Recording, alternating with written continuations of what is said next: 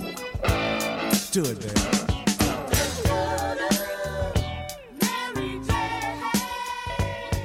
Hagadaga! All right. Here we are once again in the Fifth Dimension Lounge. So happy to have you with us. As always, I am the Duke of Detroit. You can call me Duke.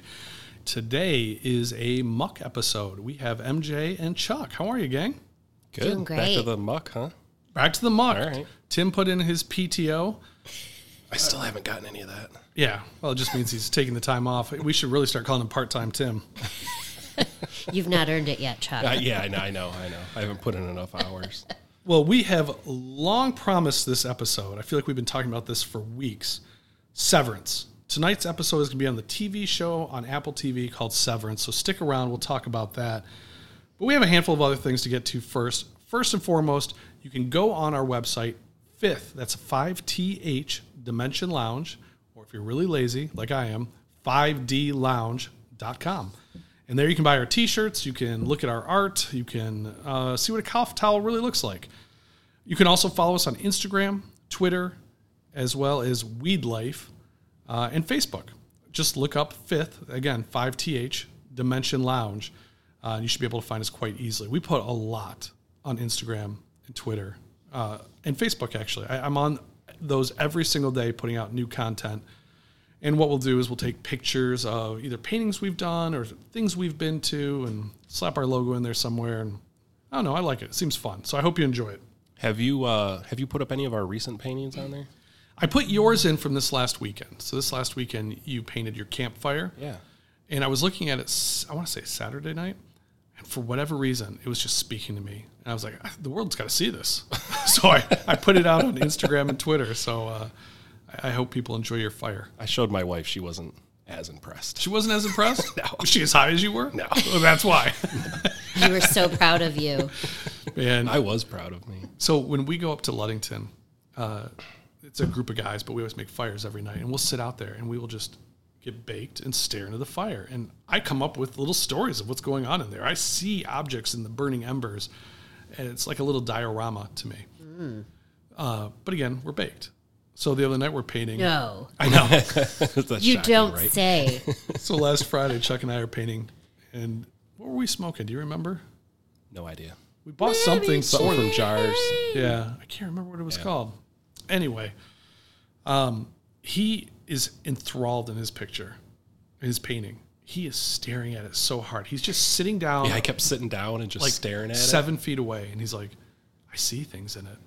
He's like, "I see things," and he Is did. it a diorama? it. It was. He was pointing out everything that was going on in it, and there's a night here, and this and that there, and it was impressive. It was very impressive. So I too was high, where I, I could find some things. The next day, when I was not high, I could not find anything. It's a new day, a new you. You're right. At that point, it was an average painting of a campfire, but high, it's like the most gorgeous piece of art I've ever seen. Nice. So enjoy that on Instagram Good compliment. or Twitter or Facebook or whatever. Most gorgeous piece.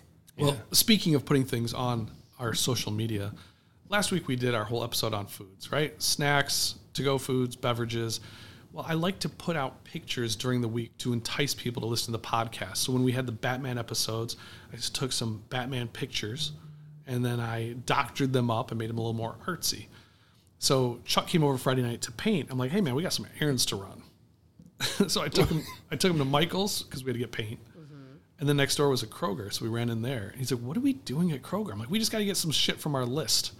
So He, we he told me no details. He was just like, we just pulled in a Kroger. I'm like, why are we are we grocery shopping? Like, and and we did pretty much. What do you guys want? Five Guys Burger, McDonald's fries, Jersey Mike's 43. honeycombs, cheese whiz, assorted olives and meats, Ritz crackers. Red Robin, give me some campfire sauce. Easter egg, Reese's Easter egg specifically. Peanut butter Twix. peanut butter Twix, but the old ass ones, not the new ones. Doritos, Bellflower sandwich, Sheesh Mediterranean, Johnny Noodle King, homemade pizza rolls, pizza bobs, peanut butter shake, orange fanta, meat, strawberry banana, honey smoothie.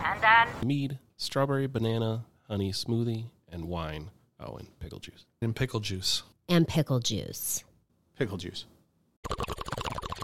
freshly inspired and obviously $100 poorer walking out. Yeah, but the big win was I'm like, we need to go because we were hungry. We were, we were going to go to dinner anyway. I'm like, we got to go to Jersey Mike's so we can get Tim's Jersey Mike's number 43 along with the Chipotle mayo side sauce. Like, ask for that like he does. Then we got Mm-hmm. that to was for the McDonald's right. fries. You're exactly dip. right. Yes. So there's a McDonald's across the street. So we ran over there to get a large fry at McDonald's. We shoot home and we sit down. I'm not gonna lie, Tim was fucking right. That was delicious. I fucking ate the shit out of that sandwich. It was so good. I was so impressed. So I took some pictures of it. I took a picture of the sandwich itself with the McDonald's French fries and the dipping sauce there, and put it on Instagram. That was our cover photo this week. And say we had some honeycombs and um, Doritos, Doritos, yeah. on a baking sheet, and uh, the Duchess was like, "I'm gonna eat all those. it looks so good." Thanks for putting those on display for me. Well, then I start getting texts from friends today after I sent that picture on Instagram. They're like, "Oh, I love honeycombs," or "I love Doritos." I'd smash that right now. So people are looking. That's good. I, am liking the pictures. That was a fun little uh, adventure we went on. Well, Yeah. I have a question. Yes. Did any of uh, the lizards follow up with food items that they like or Not yet wanted because to add to the list? technically the episode only dropped yesterday, Mm-hmm. so this is Oh, that's true. just coming out. Um, but I, I think it went over well. We have a lot of downloads. I mean, this this episode jumped up for sure. Awesome. Yeah. So that was a fun little adventure. You know, I wanted to mention something in last week's episode. You gave me your song choices. Yes. And the second song choice was Stereophonics. I only know this band because of one reason. This last, uh, oh, I want to say it was November, maybe it was December. I was in Nashville. I got up to my room one night. It was super late. And on HBO was the movie Jackie Brown. It was a Quentin Tarantino movie. I want to say 1996, 5. I'm guessing. I think that sounds right. Yeah, somewhere in there That sounds about right. Um, interesting movie, kind of weird, lots of strange people in it, like Michael Keaton. Like I don't picture him with Quentin Tarantino for some reason. Bridget Fonda. Bridget Fonda, she was really good in it too. Um, so I'm watching part of the movie, and a big storyline is that Jackie Brown loves this band, the Stereophonics, and she recommends it to her. I want to say it was a bounty hunter or parole officer or something. Uh, so he goes to a record store to look up Stereophonics. It made me on my phone look up Stereophonics. I'd never heard of this band except for that movie. So for you to bring it up, I, I thought that was pretty neat. Awesome. Uh, I, you know, I haven't seen that movie in a long time, but I didn't, I didn't realize that was part of the movie. Yeah, it's a, it's a Mm-hmm. Interesting. It's a good movie. flushes out the characters a little bit. What they listen to, what they like. I think I saw that one about the time it was released. Yeah. And, and that was the only time I'd ever seen that. It wasn't good enough to go see again. That's kind of how I felt. Yeah, I, w- I, I love Quentin Tarantino movies, but Yeah, me too. that one was, it's the weakest link. yeah. I think so too. Do, you, do you have one that's weaker than that, Chuck? Oh yeah, for sure. You Weaker don't than think that? Hateful Eight wasn't weaker than? Oh my God, I love Hateful Eight. Really? How do you not like Hateful Eight? Yeah. Oh man, what's her what's her name? That was in there. Crazy chick of the end. Yes, and her face. I just wanted to wash her face so bad. it was so God, the filthy. Hateful Eight was so great. That fucking opening scene and all that snow and the fucking horse carriage is coming down and the guy's like, "I'm gonna die out here." Like, that, was, that shit was powerful. I liked that movie. Kurt Russell in it with his. How did we get on this? Why are we talking about the? Hateful? Quentin Tarantino, Jackie Brown. Give me another one. Give me another one you think that's lower. Uh, I don't know if there would be in my book. The only other one I can think of, which probably I need to go back and rewatch, was Dusk. I'm sorry, Dusk Till Dawn. Wasn't that one of his first? It was, and I want to say that one was e- earlier than Jackie Brown's. That was Yes. like 93, 94. I think that one 95, does that not predate Pulp Fiction? 96? Yeah, it has to. I think. I think it does too. No. No. Oh, It's after Reservoir Dogs and after Pulp Fiction. okay. Because that's the only reason I went to see it was because I saw those other two movies and was so impressed. Mm. Okay. But I just remember, eh, again, that was when George Clooney was big. So it was right before he did Batman. Yes. I didn't, you know what? I don't think I ever saw that one. I'll have to make it a point to watch that. I don't remember if it was truly good or not. It ta- it's just it's a weird movie that takes a big turn that you don't necessarily know if you if you didn't watch the trailers. I remember my dad saying that movie was so dumb. Yeah, that's how I felt too. I thought it was it was comical. The, But and I haven't seen it for years. the last half hour is the best half hour of the whole movie. The rest you don't even need. My enough. two cents. You know what my problem It's is? got Cheech in it. He's Does like a it? bouncer. Cheech Marin? Yeah. Yeah, probably down in that Mexican bar. I can see that. He's like out front and he's telling them about the prices and stuff. I want to say it's one of Salma Hayek's first movies too, but Uh-huh. I might just be pulling that out of my ass. That might be incorrect. I don't know. I feel like she was a stripper in that. Yeah, I think you're right. But Quentin Tarantino, I think one of the reasons I didn't like it is Quentin Tar- Tarantino is such a major character in it. I don't think he's a great actor. Mm, Like Reservoir Dogs, he plays one of the guys. A cameo. Yeah, he's good to, in Pulp Fiction. Yeah, really Plays the guy's quick. house Jimmy. they go to. Yeah, so that's perfect. That's the kind of role he should be. Can't resist getting Being a in his spot own in his stuff, own yeah. stuff. I would too. I mean, if we make a movie about our podcast, believe me, I'm gonna I'm gonna be in it at some point. Kind of doing like something. uh, Stan Stan Lee Oh, yeah. always made a cameo appearance in all his Yeah. rest in peace. Rest in peace, Stanley. Do you know where that really started? I don't. There was a time when it was all about comics for me. You know, I, I had a girl, probably the same as yours. She always complained that I spent too much time with my own comics. Mallrats. Mallrats was a Kevin Smith directed movie. I mean, that movie was so far fucking ahead of its time. Um, all about nerd culture, comic book culture, guys breaking up, uh, girls breaking up with their boyfriends, and you know what they go through. It's really fucking good. Hanging out at a mall, and then they have Stan Lee in this movie, uh, who plays himself. And they didn't originally think they'd be able to get a Stan Lee, so they were actually going to call him um, Stan Miller, a cross between Stan Lee and um, oh my god, what's his name? George Miller? No, it's another writer for comic books that's really famous. I can't think of his first name. So they were going to combine those names and pick some actor. But one of the writers or producers or somebody that was working with Kevin Smith's like, hey, I know Stanley. This might actually work. Um, So Stan Lee comes to set. They show, tell him his part. He's all into it. And as soon as they kind of walk him through what he's going to be doing, he goes, "You know, this whole storyline you have me saying is about all these women that I've loved and how one got away." He goes, "I'm happily married. I always have been. I don't want to do that to my wife." He goes, "What would you think if at the end I said, you know, this other guy, his friend, put me up to saying all that?" He's like, "That's perfect. Do that." Of course, the Green Goblin showed up. So that's how that whole part came to be. Then you fast forward, oh my gosh, 15 years ish for the first real Marvel movie to come out, which was Iron Man. they put Stan Lee in it. Then the Hulk movie they put him in. And then there's this slew afterwards, right? Then they do 20 movies with him in it, all bit parts. Just quick little cameos. But in Captain Marvel's movie, which was Carol Danvers, what's that actress's name? Um, Brie Larson. Brie Larson. So Brie Larson, uh, you know, they have this big woman-led movie, right? It's gonna be a big deal, and it was. It was absolutely fantastic. My wife loved it. I loved it. Um, there's a cameo by Stanley in a bus, but the beginning of the movie takes place years earlier, 1995, and it shows Stanley in the bus reading the script for Mallrats, Ah, Oh, which that's awesome. pulls Mallrats into the Marvel Yeah. universe. That makes it canon. Like that's incredible. that's fun. That was a really long story about nothing. That I was apologize. a really long story about Quentin Tarantino making was. cameo appearances in his own movies. What the fuck? I am so sorry, man. We go down some Little tangent. It's okay. we go down some weird rabbit holes. Um, last thing I want to touch on before we jump into our, well, we can talk about a couple TV shows and stuff, but you mentioned last week that new Nick Cage movie. Yes, I want to see that. Let's see that this Yes. weekend. Are you guys free Saturday night? I think possibly. Let's see if we can make yes. this work. I just talked to Okay. the Duchess. I just told Chuck he's going to talk check with Queenie. I don't know if Tim's back in town. I have to have a recliner. That's that's fine. Jeez, high maintenance. Don't, don't like all movie theaters have recliners now? I guess, that but I just a- Oh, just go so infrequently. I think I'm just still like in shock and awe at how they've really come a long way. But I do require earplugs at the movie theater. Oh really? Yes. Really? So deafeningly loud in I find. I'm so deaf anyway Yeah, from all me the too. concerts I've been to. I guess it doesn't bother me. You've just been you've ruined your hearing more so than I huh? What'd you say? Hey, you, you and I are going to be in bad shape when we're older. Well- because I can't hear for shit.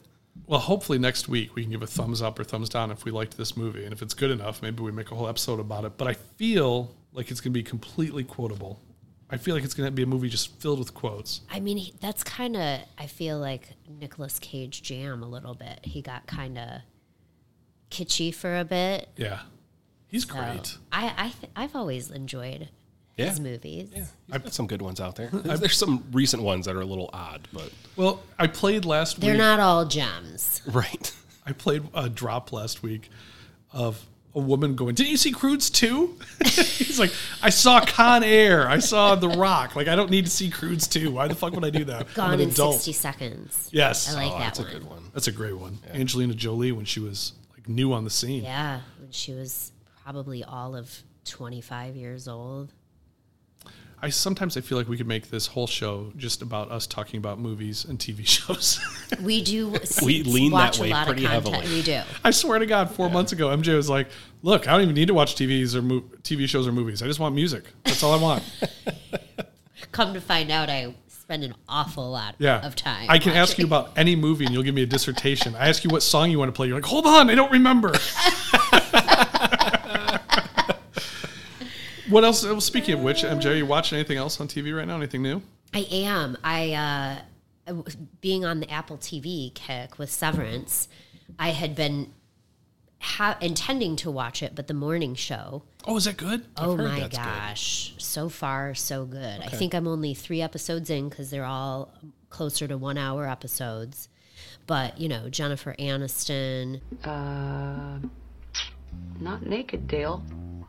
Can you see my pussy? Reese Witherspoon. Reese Witherspoon. But thankfully, that same day, she entered the Beta Delta Pi wet t-shirt contest where she was completely hosed down from head to toe. Steve Carell, That's what she said. like some really top notch acting. And the beginning so far is just about basically this career turnover. Who was, um, was it Matt? Uh, no. Matt Lauer. Yeah, was he the creep, cr- the guy that got fired? Yes, for having sex with all the Yes. interns and people below him. Yeah, so Steve Carell is kind of taking on that that whole persona as a successful morning show anchor, co-anchor with Jennifer Aniston's character, and it finally catches up with him, and they let him go, and then Jennifer Aniston is like having to hurry up and make sure her career is secure because her contracts are up for renewal as well. And then Reese Witherspoon is just this Kentucky reporter who's working for a very small um, news reporting show. And she is attending a, an oil or a coal protest. And some guy knocks over her cameraman, and somebody catches on social media or on camera her really digging into this guy and it got like 5 million views and so it caught the attention of the morning show so they wanted to bring her on and interview her as that and so it's all just kind of building up and getting off the ground and so far it's like i didn't want to go to bed that first night it's like oh it's 2 a.m Yeah, it's always nice. Do when I you can, want You can more? find something that's that good, you know. yeah We need Chuck to knock over a microphone, and then we need MJ just to tear into you. I'll Okay. record it. and then we get five. how many? How many? Five thousands? million. Five million. Five million. really, that's Okay. all you need I'll, volun- I'll volunteer. Yeah, then- but if Actually, the reality is, if I knocked over this mic, you- I would jump he over would be this yelling table. at me, not you, Yeah, and we would get no views because that broken mic would be up your ass so fast. wow, I would hop over this thing, and then and leave you a receipt of what you need to go get. can you feel the love tonight So I'm assuming that show's a drama, i i'm gonna say yes and I'm assuming there's no like sex scenes in it. i don't know yet Okay. there could be Well, I think it's playing down on that culture that they don't want that, so I'm assuming there won't be. But you said Jennifer Aniston and Reese Witherspoon, so I was kind of hoping there would be, but it is what it is. I think it probably is all going to be about the show, Okay. about the production of it, about these two, you know, these two women learning to s- start this new area era of their careers and how to work together to make it a success so that they both shine All right. and boost each other up for Well, I have not watched a single show on Apple TV yet that has not been dynamite. Yeah. Mm. Every single one, the production value, the storylines, they've done very well. So I'll check it out. Agreed. I didn't watch it when it first came out because it was kind of sort of near when the whole Matt Lauer thing came down. And I was just sick of hearing about it, to be Mm. Yeah. honest. And it felt like it was low hanging fruit. Hey, This is going on. We're gonna make, hurry up and make a show about it. Now, I should have realized because of the status of these, you know, high-profile characters, or I'm sorry, actors, Mm-hmm. that it was going to be fantastic. Because I mean, all three of those people are great. Yes. So it should be a good show. I'll give it a whirl. Yeah, I've, I'm I've ready heard for good it. things about it. The second season just came out, right? Isn't there? I think this. th- I th- I believe there are three seasons. Oh, is there three now? I Okay, think okay. so. So I was like, oh, well, I must get started. Yeah, yeah, I, I've heard good things about it. And Apple TV has not disappointed with No. anything. I mean, everything I've watched on there has been fantastic. So one show that I fell into that I absolutely love is Breaking Bad. This was years ago when it Mm, yeah. came out. So when Better Call Saul came out, Oh yeah. I started watching that. So good. So good. So the fifth season was just released on Netflix. I don't know, two weeks ago. It was right before the new season came out on AMC. I don't have AMC. Everything I have is Hulu and Netflix and Disney and Amazon Prime. I Yeah. didn't have AMC Plus, and I didn't want to spend more money on it. Another subscription. Right. And I had not watched season five yet, but then they put it on Netflix to kind of promote season six. And I burned through that thing in three Mm. days. Really? That- season five was so fucking good.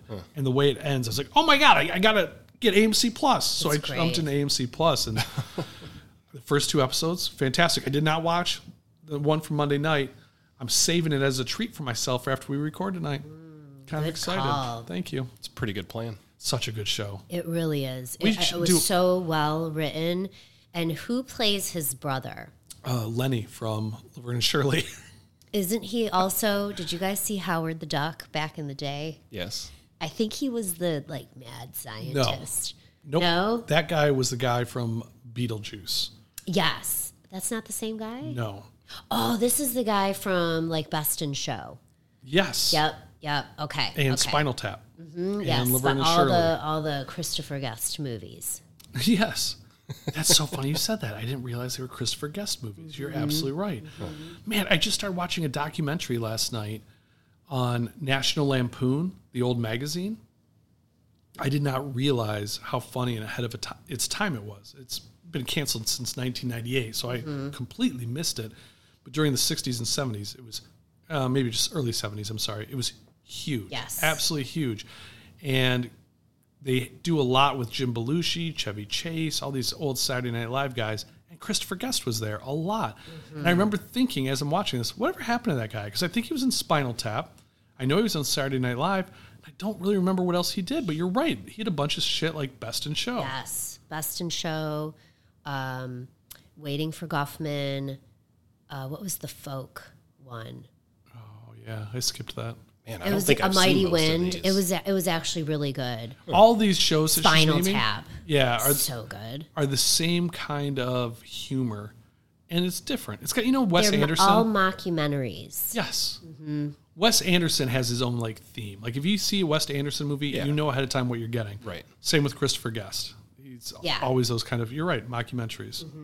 But what they're like, you know, they go in being these mockumentaries. So for like a Mighty Wind or even Spinal Tap, like as humorous as they are, these actors have these real singing t- talents and capabilities of working together. So the shows that are a result of these movies end up being so good. Also, even though it's a series, you know, a comedy of errors along the way of getting to the actual production. So it's funny you say that. In the National Lampoon, they had their troupe, their comedy troupe called the Lemmings, Mm-hmm. and a lot of what they did was singing. They did a Mm. lot of singing. So, um, oh, Belushi was pretending he was Cocker and singing, and Christopher Guest was pretending. I want to say he was Peter O'Toole, but that can't be right. He was pretending to sing like somebody else. But they all have an instrument. And they sit there and play, and they they can. Yeah. They're musically inclined. They're It's very so multi talented. well, I feel like too watching this documentary that people in the '70s were just smarter than we are now. like they they didn't get bogged down in Instagram and podcasts and everything else. They just fucking read. It was incredible. and I- networked. yeah, and I'm that sure worked. that's a big Mm-hmm. I mean, all they did was went out and did things. They didn't watch things. Yeah. It's different. Anyway, Did Chuck? Did you get into Better Call Saul? I did, but I, I I'm I've only watched maybe halfway through the third season, something like that. Um, I got relation- sidetracked on Yeah. it. and I, I need to catch up. I, Something it's else. a great show. I mean, really I, I is. have nothing against it. what are you watching these days? Chuck? Um, I don't know if we're really we haven't really picked up anything new. Um, we started watching. Oh, you'll like this one. Just I know, I know right where it's going. All right. It's a dick show. I can feel dick it. show. I Lots knew of it. dongs. As soon as I read Is this it show, Minx? It's called Minx. Oh, I yeah. just ripped through it. oh, did you finish Extremely it? fast. Yes, Okay, I think I'm about halfway through. It's good. It's really good. it's really good. Yeah. and there are a lot of dicks. There's a like lot I of said, dicks. be repping these days. There, there's like a lot, like like a pretty incredible amount. Um, so so we um pretty incredible amount. I love that you knew First of all- where I was going to go with it, and you didn't even say the name because I already knew where you were going to go with it. well, you know, um, I guess you know how my mind works when it comes to dongs.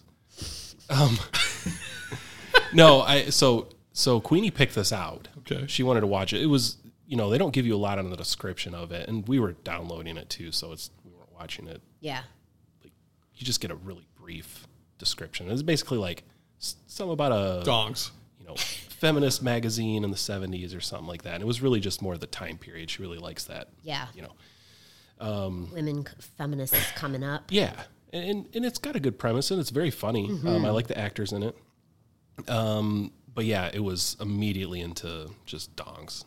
Well, it's not the show I thought you were going to mention. Oh, okay. There's what's the name of the guy from True Blood? Really tall blonde Just guy, so happened to come up.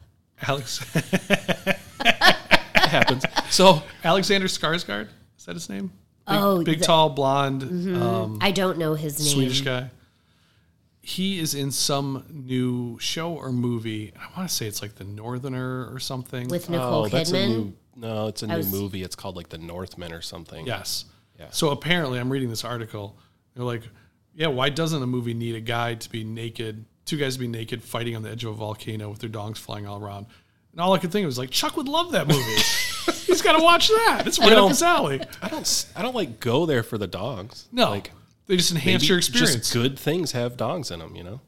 They know what to enhanced say. my experience. Um, so th- there was there was an episode, I don't know, the last one that we watched, and the uh, Of Meeks, correct? of Minx. Okay. The um, there was a, a point where one of the mo- the male models was they weren't showing him like fully nude, and my wife was like, "What the heck? Why are you denying me this?" You know, and I was like, "Now you know how I feel with like remember um, what was that show Shameless." oh, yeah. Um, I loved Shameless, and there was points, you know, through the first like two or three seasons where she, she was in there nude like every other episode, It happens. and then it got further into it, and it was like, Less nudity. yeah, And the I was like, neighbor I was too. like, this is this is how you, this is how you this is how I felt with with uh with Shameless. It makes sense. You know, they, they get these young actresses or actors that haven't really done anything. They're like, yeah, I'll be nude for this show. And then it gets in three seasons. It turns out it's really popular. And they're like, I'm not going to get naked anymore. They have That's a little more power. what that happened to the uh, Targaryen chick in uh, Game of Thrones. Oh yeah, Like, she's like, I'm not getting naked anymore. Yep. And I, I don't, I don't care. I just, it was just, it was a funny. As You long know, as she, there's she was dogs, like, you're good. she was, uh, yes, you don't care about that. she was, uh, she was awfully disappointed. They're in a lot adult and a lot of rated R stuff these days, or rated MA. It's a good show. I, I- I mean, it- it's funny. It's it's got a good premise. I I- I don't know. Yeah, it's got dongs, but so did Spartacus apparently, which I don't remember. But great show. Whoever plays Blown the away, you don't remember that. the publisher in Minx, Yep. I don't know his name, but he that role was like made for him. Oh yeah, for sure. He he's been in a lot of. So you would know that actor if you saw him. I'm upset you both watched this show because Uh-huh. now I feel I have to watch this show. It's just, You'll enjoy it though. I feels like mean- it's just a dong show. Oh jeez, we've been putting up with t- TNA for so long, and now we got some dongs repping, and you're trying to dog it. Is there TNA in it also? Oh yeah, Yeah, yeah. The the, Okay. the premise is that she's trying to start a magazine, and she goes to like this convention, and the only one who cares is this guy who essentially already has like a porno mag or a bunch of them. a bunch of them, Gotcha. like the weird kinky stuff. Yes. and she's trying to create a feminist magazine. What w- what's it called? I, sh- it's like called the Matriarchy Awakens. Oh my god. yeah, What a no, painful her name. her pitches in It's front of really all these bad. old white Yeah. dudes, publishing people, just fail left and right. And this guy's like, "Listen, I I like that your drive. I got an idea." and this- so they so this is- resist. This is like fabulous Miss Maisel in porn. Marvelous Miss Maisel, but yeah. Yes. Whatever. Oh, Which, by the way, season four Okay. is out on Mrs. Maisel. Yeah, we don't watch any TV. Fuck. All right. What's uh But music is life. Look, next we're about to get into our main subject. Next week we're going to talk about artists. We're each going to come with our favorite artists and why, and they're a little different. It's not just you know people are going to say Picasso. This is going to be interesting. I'm pretty excited about it. I've looked through some of our notes already. and We've come up s- with some interesting things. So this should be fun. That's next week. But today, Severance. Wait, I'm sorry. Before you get into severance, um, as far as subjects go for the show, Yeah. we have come up with a list of our own to hopefully carry us through several months. But it would be fun to hear from our lounge liv- lizards to see if anybody has some subject matter ideas that they'd like to hear from us. So That's a great, point. idea. Yeah. if if you all do, maybe feel free to drop an email to duke at 5dlounge.com. That's a good idea. I'll tell Please you what. send in your submissions. That, that's a great idea. I'm glad you brought that up. Let's do this. I'll take the best three ideas and I'll send you a t shirt. Yes. So email me at duke at 5dlounge.com and uh, we'll s- s- give me your size and the color preference. We have purple, blue, red, and green. Best three. And maybe I'll get generous. Maybe we'll do more than three, but let's let's start there. I think that's a great idea. Thanks, MJ. Hashtag swag. yeah, I like how the listeners are going to get paid more than us to come up with ideas. I don't know what you're talking about. You already have a cough towel, t-shirts. What more do you want? Where where's Smoothies? that where's that foot log Free I thought weed? you were supposed to show up here with Oh, today? Jesus Christ! oh, did you finish that? He has he has my Dremel. Is there anything to I was even supposed to get start? back to that. So this is what Yeah, happened. oh, yeah, I drove over to Chuck's house. I took my lunch break the other day and flew to his house. Looked at his. We got out uh, different logs, found one, and he showed me his. He got his Dremel and started. He's like, "This is really hard to control. I don't know if this is going to work." And he showed it. And his F for the foot log was Well, I fucking. made a T. oh, is that what that was? Yeah, it was just I it just I, I wasn't doing anything. I was just You were just gonna make a using it. T to ruin it. All right. It could Well, I was on the bottom. Doesn't matter. anyway, I'm like, I play with it. I'm like, okay, this is this is doable, but it's going to take quite a bit more time than I had thought. I mean, this could be easily an hour project just to etch it with the Dremel. It's going to be a while. So he dropped the Dremel off at my house when he was over Friday, and I was going to work on it between. The weekend was so beautiful. I couldn't. I couldn't go work on it. I Yeah. wanted to be outside. I wanted Yeah. to do things. So, good news is it's supposed to rain tomorrow. So I will drummel it up. All right, I think uh, I think we're ready to get to our main topic. Severance. time? I feel like that was a bit much since it's just severance. I, I think you should do away with that one hundred percent. I don't think it's Again? quite fitting for the theme of severance itself. Severance. what? All right, folks. I'm gonna hijack that board and, and get rid of that one. If you haven't seen Severance, that's okay. I'm going to set up the premise of what the show is, and we're going to explain the opening scene and why that opening scene hooked us. I'm not going to give you any spoilers yet. As soon as we get through that opening scene, I will give you a warning, and then if you haven't seen the show and want to, feel free to skip this episode, jump to the B side, come back to it after you, you know, burn through all nine episodes. It's on Apple TV. I think you're going to love it. But let's start with the, the premise. Now, this is from Independent Movie Database, which I go to all the time. If I told you I went too. there five times a day, probably underestimating. Mark leads a team of office workers whose memories have been surgically divided between their work and personal lives. When a mysterious colleague appears outside of work, it begins a journey to discover the truth about their jobs. Dun dun dun. That's kind of putting it, putting it lightly there. I feel like I need a different button. no, not Yeah, that just one. get off of that screen altogether. I'm sorry. Instead, we'll do this. Hold on to your dick!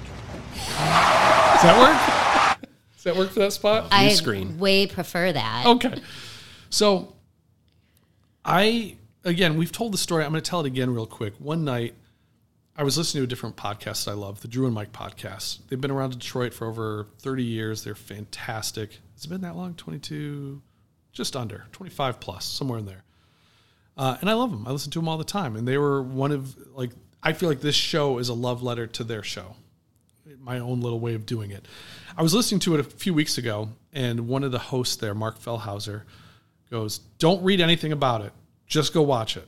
Don't go in knowing anything.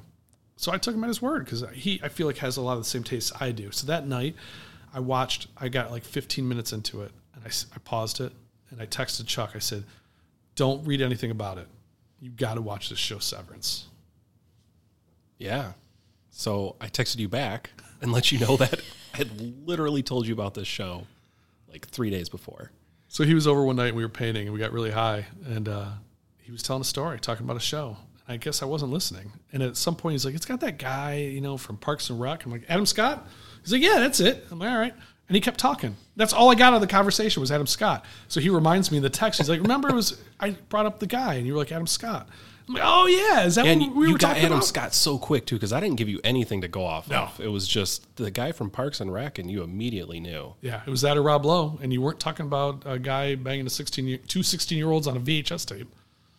Wait, what? That was Rob Lowe. Oh, He rebounded. That was before cancel culture. gotcha. Didn't know that. Yeah, he came back in Wayne's World and made it all, all okay. So I watched Severance. I enjoy Severance. I'm really into it. At the time I was watching it, only like the first four or five episodes were out. So then you get in the pattern of where you got a hole, then they're putting a new one out every week. Chuck and I are talking about it every week. Like, did you watch that? Oh my God, can you believe that happened? We really got into it.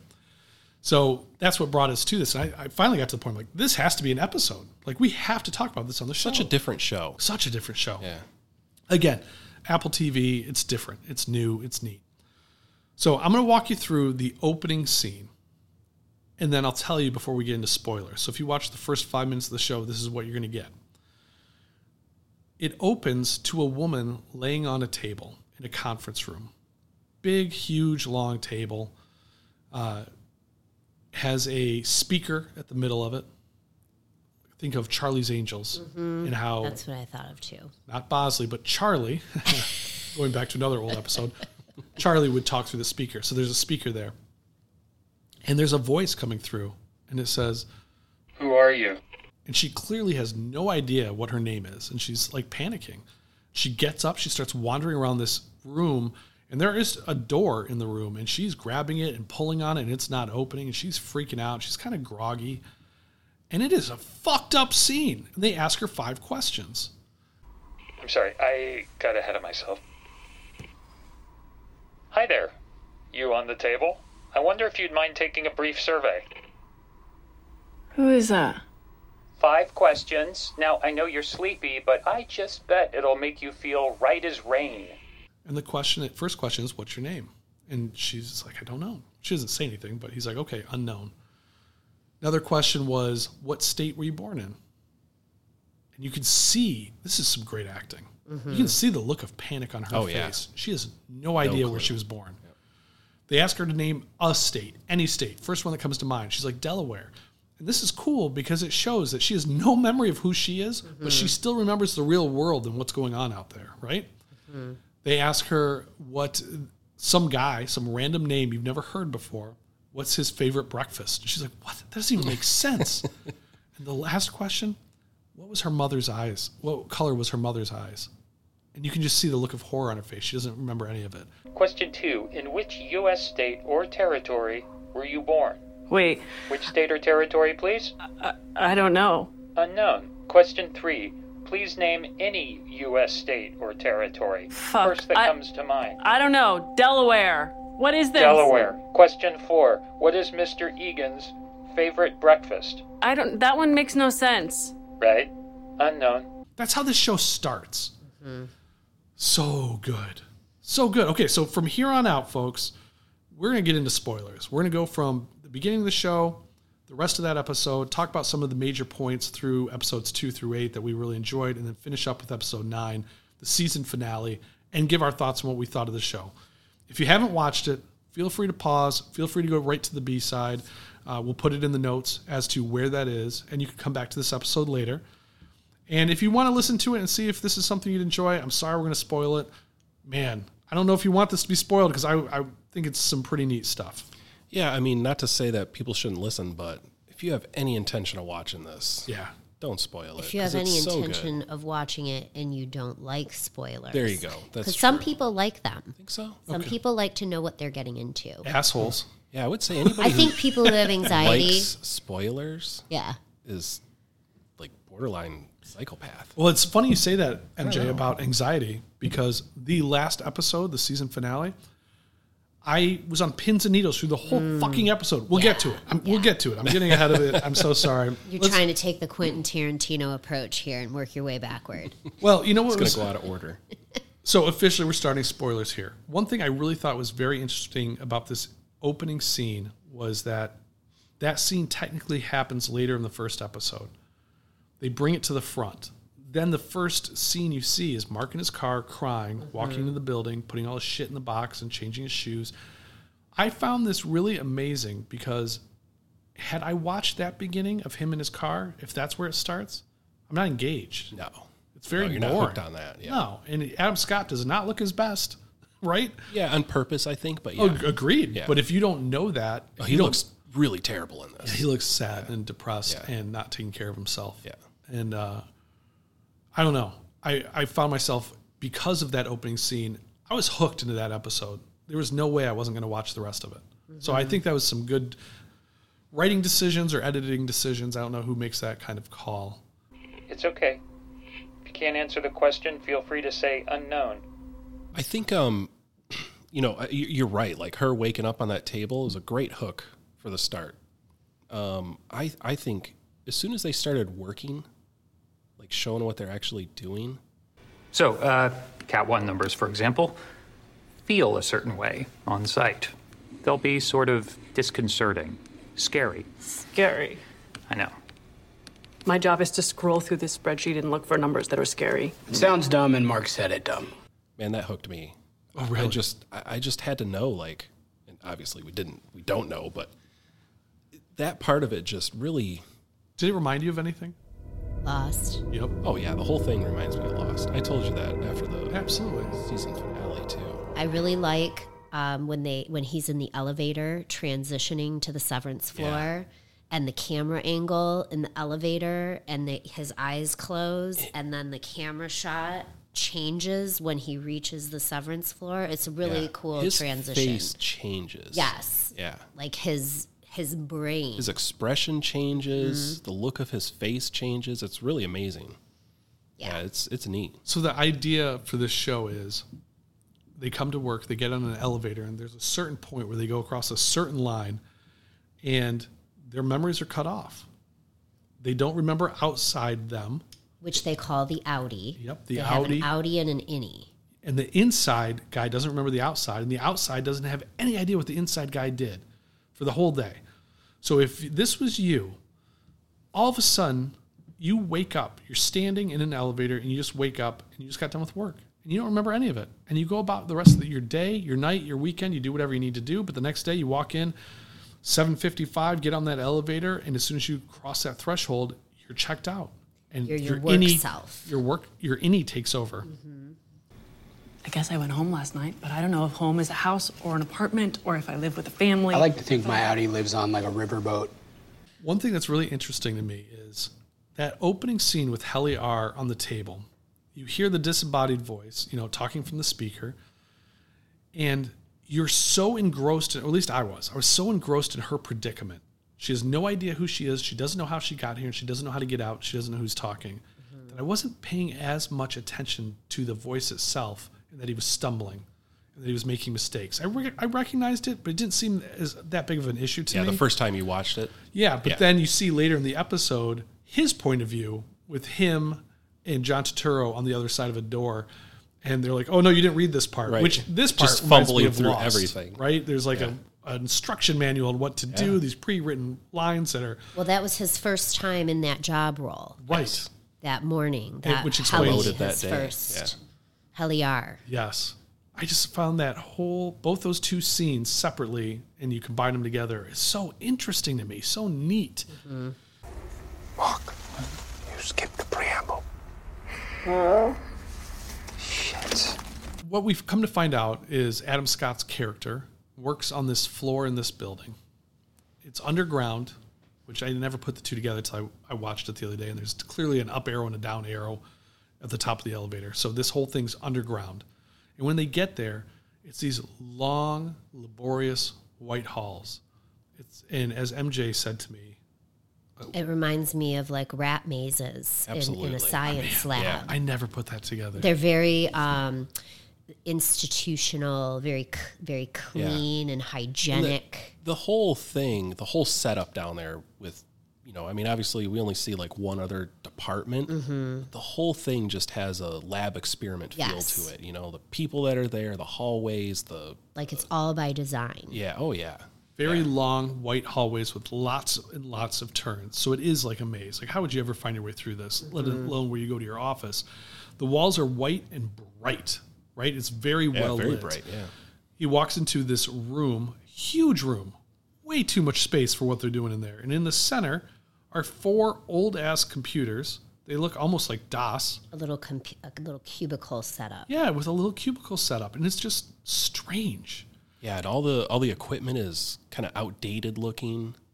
It, the Um, whole set is very 70s. Oh yeah, absolutely. Yes. Yeah, And then that's the room, part that the reminds me of computers. Lost. Yeah. Mhm. It's all old computers, but but it looks new. Mm-hmm. Uh, and they're all doing something. So they're working on these computers, moving numbers around, putting them through little doorways on the bottom, and they have to pick out numbers that are weird to them. And that's, I mean, that's the question. Like, what the fuck are they doing? Which they don't even know what they're They doing don't. No per idea. se.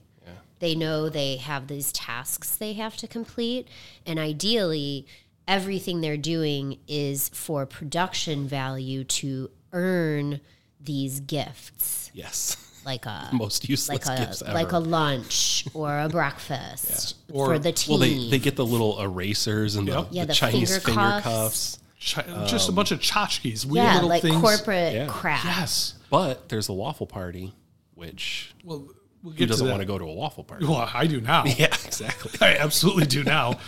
But they they talk a lot about things they can earn. So you hear about the walk, waffle party, you hear about a dance party.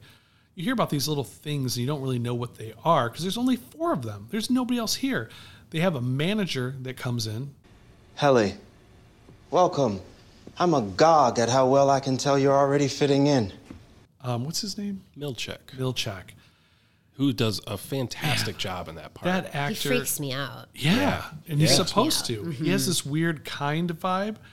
By reaching 75% refinement on Sienna, you have earned for you and your fellow refiners a five minute music dance experience. And this weird very- he can stern get very intense. Yes. The music dance experience is officially canceled. so in that in the first couple episodes then it starts to expand you start to see a little bit of these characters outside lives there's a few extra characters you find inside this building I'm not going to go in depth on all of these um, but things start coming out that are just strange and weird both on the outside and the inside the outside the main character adam scott um, Mark. mark is his name he has a sister on the outside she has a husband they have a baby that's you know she's pregnant He's- it's going to be born soon there's just all this extra stuff going on and he just li- lives this kind of he's depressed right He- it's clear his his they mentioned his wife passed away and it looks like he took this job so he didn't have to think about her all the time in his mind he's like setting his work self free so his work self doesn't have to think about his passed away wife Is that Yes. right? Yes, I think so. So it takes. Yeah, I, I think part of it was selfish too. You know, even though he doesn't remember that work period, I think he was really kind of looking to have a blank spot in there where he's not thinking about her. Right. You know. So it just it has all these weird elements. His boss at his work. Uh, which one is she? Is that Cobell? Uh, Cobell. Harmony which Cobell. Is Patricia Arquette, who, She's by the way, fantastic. she is so good. She's always been so good, but she looks phenomenal in the show. Yeah. And she's very, very good acting. I agree. she she, did- did, really good. Uh, uh, really good acting across the board in, Well, in the the reason- show. But yeah, Yeah. she did great. the reason her her acting is so good is she technically plays like three different roles, right? So Mm. she Mhm. has the in, innie manager role. Look, I do sympathize. I've wanted to pummel Mark myself, but I am his employer. Mm-hmm. Now she doesn't have an Audi, right? She knows herself. Right. She's she- part of the business. But she plays a role outside. She happens to live next door to our hero, Mark, uh, and kind of spies on him. And she calls him all the time. She puts his, her trash can in the Yeah, wrong in her- spot in on his purpose thing. so that she's always asking him what he's doing. And so his Audi knows her as Mrs. Selvig. Miss Selvig, Selvig, yeah. and his innie knows her as Miss Corbell. Oh, a handshake is available upon request. Yes. Cobell. Sorry, Cobell. Weaponizing office equipment on your first day. And there's one other part she plays where she dupes somebody into thinking she is a lactation consultant. The sister. This, uh, his sister, So so, she she's can the again find out neighbor, more information. So she just plays this deep, deep role where she's constantly acting differently. And Nosy as fuck. season finale, when we get to the season finale, I want to talk about how crazy she was because that was awesome. She's nuts. So we find out all these little things. They start to build up these characters and you find out a little bit of information, but you're constantly yearning for a handful of answers. Why are they here? What are they actually doing? And why would their Audis do this to them? Right? I mean, that's, Yeah. those are some of the lingering questions as Yeah. Mm-hmm. we get through the season. So Marks we learn pretty early on. because his wife passed away. Yes. And then they send them if somebody does something wrong. What do they call that that room they send them to? Uh, break room. there's- The break room is the most interesting to me because they'll take them in there and make them read the script about why they're sorry. Forgive me for the harm I have caused this world. None may atone for my actions but me, and only in me shall their stain live on. I am thankful to have been caught, my fall cut short by those with wizened hands. All I can be is sorry, and that is all I am. I'm afraid you don't mean it. Excuse me? Again, please. And then when they get done with it, M- Milchek is that his name? Yeah. Milchek goes, I don't, uh, I don't Yeah, I think didn't- you really. I didn't feel it. I didn't feel it. he makes it say it again, and then when they're done, they come in exhausted. They come into the rest of them exhausted. And the other guys have all been through this. Like, how many times did you say it? One thousand seventy-three.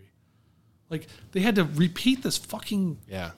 you know paragraph 1000 times like they're in, almost in tears they're exhausted they don't want to do it and eventually the, to the point where like i'm sorry like they Mm-hmm. Which really from mean a it. from a psychological standpoint, it's breaking them that is breaking them. Yeah. Into into being compliant with how things are supposed to be on the severance floor, what your role is, where you need to fall into place as a as a soldier. so one of the other rooms they take you into is a room where they have somebody that tells you about your audi and it's supposed to make you feel good It's a very zen space. so this this beautiful woman who is unique looking she was in uh, what was that sci-fi show we watched Oh, I didn't recognize her from I didn't anything either. else. altered carbon Oh, she is an altered carbon. Yeah, she was his sister. Yeah, that's right. Okay. She's very unique looking. I really enjoy her. Well, she sits down and she will tell them things like, Your Audi likes to dance. Right. Your Audi is a great kisser. Your Audi is generous. Your Audi is fond of music and owns many records. Your Audi is a friend to children and to the elderly and the insane. Your Audi is strong and helps someone lift a heavy object. Your Audi is kind. Your Audi is, and just random weird little facts. Um, and then as we progress through the show, you know, Mark's trying to date on the outside and it's not working. And she's, and this girl he's trying to date's like, man, you're still into your dead wife, essentially. I get it. It's okay. He's like, no, he's drunk. He's like, no, I'm not. He takes a picture of her, which you can't see, and starts ripping it up. Well, it turns out it's that woman that is in that relaxation, not relaxation room, The break room or not whatever the it break room. is. It's the room that The- supposed to The meditation meditation room. That's what it is. There you go. his Audi thinks his wife is deceased, but his innie, they both are on the severance floor. So And there's they a- both are innies and they both don't recognize each other on the Right. severance floor. And she has a very sad feel to her. Oh, she does. She Well, like seems very prisoner. very down and she she talks about the fact in one of the ep- like maybe episode four or five where she's kind of like getting deactivated. Yeah, I didn't really explain it super well, but she was like telling the total number of hours that she'd been down there. Um, I was well through the very very. we have no sad. idea how she got there. No, we, no we don't. idea. I, I sure hope there's going to be another season because it got several Well, th- unturned oh, stones. Tons of, tons of unanswered questions. through the whole show, they have all these characters that don't speak a tremendous amount, all these side characters, right? So even Cobell, even Milchek, even um, Christopher Walken, Bert, Bert is in there. There's all these extra characters, but they don't have a tremendous amount of dialogue. Right. And sometimes you think it's just the way they are portraying themselves, like they're supposed to not talk much. I, I don't know. There, there's just this weird thing where they're thinking about what they want to say. And that's the feeling I got with his dead wife before we knew it was his wife. And then you get to the point where at one point they ask her to watch Heliar to make sure Heliar doesn't leave. And she's just sitting there over his shoulder, like auditing what she's doing, just watching her. I don't even know if she knows what she is doing. She's just watching. And later she tells Mark that that was her, the favorite four hours of her life. Yeah. And she's only been awake for 112 hours total when she does those sessions with people to tell them what they like. That's the only time they activate her. That's fucked up. It's totally Mm-hmm. fucked up. It's so fucked up. Yeah, I agree. And as far as their temperaments in Severance, like it seems that Mark and Dylan and Bert have all accepted that these are their tasks that they do when they come to work and that you know to have an enjoyable work experience there needs to be camaraderie amongst the coworkers but then Heliar comes into Severance and she absolutely hates it and she is just against it and she's trying to do whatever she can to make her Audi release her from the Yeah, severance anything in her power. project. And it just she's not successful with it. So tell me about this is one of my favorite scenes. We get Heliar's point of view, and she tells Mark, I want to leave. I want to leave. I want to leave.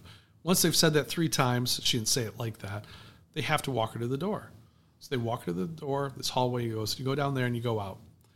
So she you see it from her point of view. She goes to the door, opens it, and all of a sudden she walks back in. She's like, What the fuck? And from your point of view, as you're watching the TV, it looks like she literally opens the door and just comes right back in it's just and it's like it's like magic it's like lost she walks through this door boom she's back in and she, so finally she starts running at it and like throws herself through the other side of the door and here she comes throwing herself back in Uh, it's so it goes to show fucking the weird. um, inner inner conflict of what we humans probably deal with on a regular basis when it comes to not just work, but you know, wanting to escape it but you can't. yeah Metaphorically that's a speaking. great point yeah, it's very good. So later in the show, we finally we see the full and unedited, not from her point of view, but what really happened when she crosses crosses that threshold to go outside into the stairwell. It's a barrier. It switches. Now it's her Audi that's out there, and Milchek's standing there, and the Audi's like, "Oh, what am I doing here?" He's like, "This happens sometimes. You know, you're new to this. Go ahead and go back in." Where am I? Okay, so sometimes when a new hire is adjusting to a separate space, we help by bringing them here to the stairwell to experience the transition viscerally. Oh no, I'm trying to leave. No, no. It's all part of the process. If you want to spin around and head back in, that should be that. all of a sudden she's out again. Whoa, is this a problem? Like, why am I outside again? Right. Uh, your innie's just, you know, she's getting used to things. It's okay. Try going back in again. So she goes back in again, and this keeps happening. So as soon as she cross, crosses that threshold, her Audi takes over. The Audi walks her right back in. So now it's the innie taking over, and this just keeps happening until the innie gives up. because the Audi ins- is insisting she stay in Oh, she's there, very much insisting. and her yeah. innie absolutely hates it in and there. it, it's trippy too because you know, and she walks back over to Mark and she's like, I, wh- "Why can't I leave?" And he's like, "You did." Like, and it's so trippy, like that that time crunch where it's like no time passes, you know, for the innie. Yep. While they're outside, it's so trippy to me. So neat. Am I dead? No. This isn't like hell or something? No. Then why the fuck can't I leave? Well, you did leave just now. Out into the stairwell, at least. You left, but you came back. I did not. You did. Let's speed along. They, for different reasons, I'll figure out. They want out. They want to know what's going on in the outside world. They want to know what why they're in here, and they start coming up with plans of how to make this happen. That's when the collaboration kicks in too. Like at first, they think Helly is being very defiant, Yep. and that she just needs to fall into place and be a good soldier. But then she starts to kind of convince them Yeah. that they're they need to be more curious about why they're there and what they're there for. Yeah, and they, they all kind of have.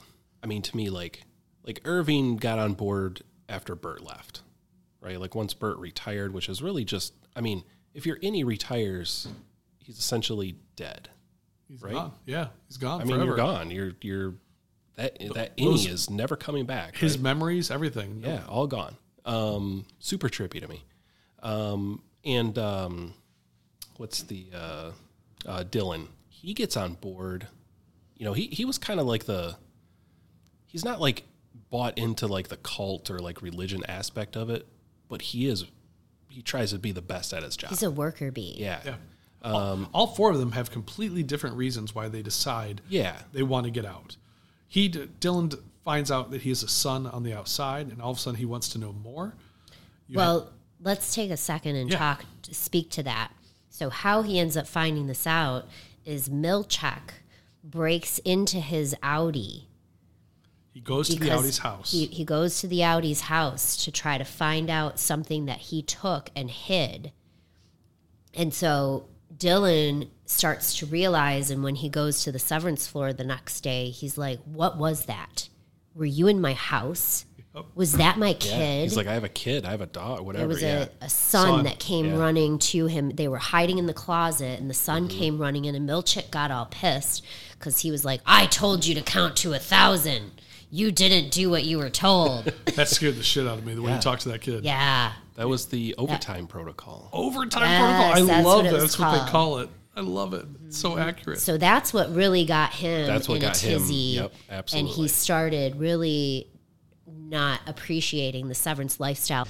It's a safeguard we occasionally employ to remotely awaken workers off site. You never told us you could do that.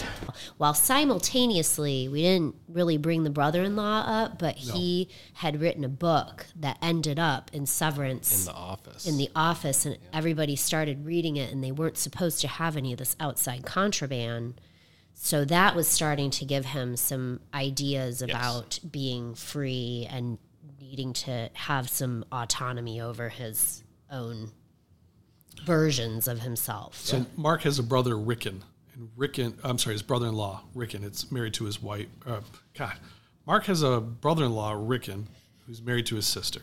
there it is There it is. That took longer than it should have. Um, and he's like new wavy, right? He's really strange. They have a dinner party with no food, right? Yes. And th- they're him and the whole group of friends are just strange. They think- Super weird. The point is that Mark made a decision, and that decision was controversial. Ethically, and socially, morally, scientifically. So he writes this like self help book about how to be a better person. That's just weird. So he gives it, he puts it as a package on Mark's doorstep. Selvig grabs it, takes it to the office, and gives it to Milchek to look through. Like, is this okay for him to have on the outside? We definitely don't want the Indies to have it, but so Milchek's supposed to look at it. He puts it on a table, forgets about it, and somebody else finds it. Uh, They all start reading this book, and for Mark, that was the catalyst why he wants to get out right? Like this, this all of a sudden is giving him these ideas that there's more to life than what he's doing, and he is upset about it. simultaneously while Helly is starting to reveal the cracks in the Yep. in the Yeah. foursome. And Helly just knows, like, I don't want to be here. I want out. Then you have And she can't do it alone. Like she's Oh, she no. needs the help. absolutely. For sure, yeah. Then Dylan wants to meet his son, and then lastly you have Irving, John Turturro's character. He had fallen in love with Christopher Walken's character. Christopher Walken retires and gets out, so in his mind he's like, I'm going to get out and go find him. Like I, I, I want to see him again. Oh yeah, oh yeah, oh yeah, oh yeah. Oh. So all four of them come up with reasons why they want out, and they start working together and come up with a plan. And now that they know about this overtime protocol, they figure out a way to turn on the overtime protocol. So they're going to leave one person behind. The other three are going to leave work, and that one person is going to wait a certain amount of time and then turn on the overtime protocol. But this is really the best part of the whole show. They decide it's going to be Dylan. Dylan's going to be staying behind. The reason is because he won the waffle party. Dylan G's waffle party will commence at close of day. In the meantime, I've ordered the pre waffle party egg bar social for everyone. And they've been talking about it for nine episodes, the waffle party. I couldn't wait to see what the waffle party is. So they take him to this like house that's built into the you know subfloor of Inside the the building. building. Yeah, it's it's like this huge room with a house in it, and it's a replication of the that um creator- Originators, creator of yeah. like Scientology, that kind of guy, whatever his name is. It's his house, right? So he goes in and there's a table and there's a plate with waffles on. it. He pours the syrup and the butter and he starts eating them. And when he does, he moves the plate and there's a little placard under it that says, "Please go to the bed." I'm like, oh, that's fucked up. Is he just going to sleep here or something? Walks over to the bed, sits down, and these three or four people come in that are just nude and start like dancing. It's going to be clearly an orgy. And they have animal heads on. Yes, they have are. big masks on, big huge masks. masks. And he's watching it. And this is why he's always been so excited about the waffle party. Like, who wouldn't be? Like, this is. Yeah, he brought it up in episode one. Yeah, I'm thinking about being an innie just so that I can go to that waffle party. Yeah. I've got it 96% sorted, which means I've earned four of the five tier incentives, including the erasers and the finger traps that you see displayed here. 100% is tier five. That gets you a caricature portrait. You'll note I've accrued an embarrassment of wealth in that regard. Wow. Correct. Each one of these, finish file in the can. So that's the highest award? Percentage wise, yes, but if we hit our numbers by quarter's end, one of us gets named refiner of the quarter, and that shit gets you a waffle party. I'm sorry, a waffle party? Okay, hazard's on, Eager Lemur. I'm a deadlock for that this quarter, so uh, don't get your hopes up. This was one of the neatest parts of the show. All three other people go home, right? You have Mark who's going to a party, you have uh, Irving that goes home, and you have Helly, which they don't even show at first. Like, you have no idea where she's even at. You have no idea about her Audi at all until the last episode. only time- Yeah, the only time you see her outside that I know of, other than the videos that she shows herself, you know, yep, um, is uh, in the very first episode at the end. Mark's leaving in his car and he almost hits her, Mm. and she's carrying like this huge bouquet of flowers, and she gets into like this fancy car, Oh, I don't remember. like a that. old Rolls Royce or something. I didn't even see that. I just watched it last night. I didn't see that. She was holding some flowers, but Um, yeah, not- big giant thing of flowers, and then you zoom out, and he's kind of leaving, and she's walking over to this. Oh. There's only just one car sitting there, I missed that. um, and it's very fancy looking. Like it looks very expensive. Like I, I think that's a bit of a clue. Was she like? Hold on to your dick! Uh, yeah, for sure. That Yeah. sounds about right. She she hung out the window and In a Rolls Royce. Hold Yes. on. Hold to on to your dick, Mark. just blew right by him. Uh, but that I think that that's the only time that you see her Until that out- season yeah, finale. until- Yep, exactly. So three of them are out, and then they leave uh, Philip behind. I'm sorry, Dylan. I don't know why you want to call him Philip. They leave Dylan behind. Dylan goes into this control room. He leaves the waffle party. He doesn't see this big orgy sex. I, I feel like he should have stayed a little bit longer, but you know, that's just me. He goes up into this control room and it's a two man lever. You have to, you know, it's like a, an atomic bomb. One person has to turn this one, you've turned this one at the same time and hold it, and that's how it'll it's a it's a two man job. That's how this overtime protocol takes effect. And they're both of the switches are on either side of a doorway. Yes. Yes. So there's a switch on the left of the door and right of the door. So this little short, fat man reaches out with his fingers and, and pushes both up to initiate the overtime protocol. And instantly you see all the other three people wake up and where they're at. Mark's at a party uh, at Rickon and his sister's house. Lots of people there to celebrate the, this new book. You have uh, John Turturro's character Irving. He's at home painting, and we've seen him painting the same picture over and over and over again. It's just black. It's like a black hallway with a door and a light above it. He just paints it over and over again on anything he can find. And then you see eventually Helly R, and she is dressed elegantly. And she is at somewhere where there's clearly a big convention or some kind of big show going on. A corporate shindig. Yeah, lights, a stage. Like she's running down an elevator. People are excited to meet her. Everybody, every, all three of these people are kind of playing along with the spot serum. Now, this Yeah, is they're, wh- they're kind of keeping it under wraps that they're Well, at first they're all confused. Their Yes. their Oh, yeah. outies Yeah. are like, Where am I? whoa, Yeah. what? Mhm. Right? They're converging these innies and outies, so it's very discombobulating in in the moment of transition. the moment this starts, I had anxiety.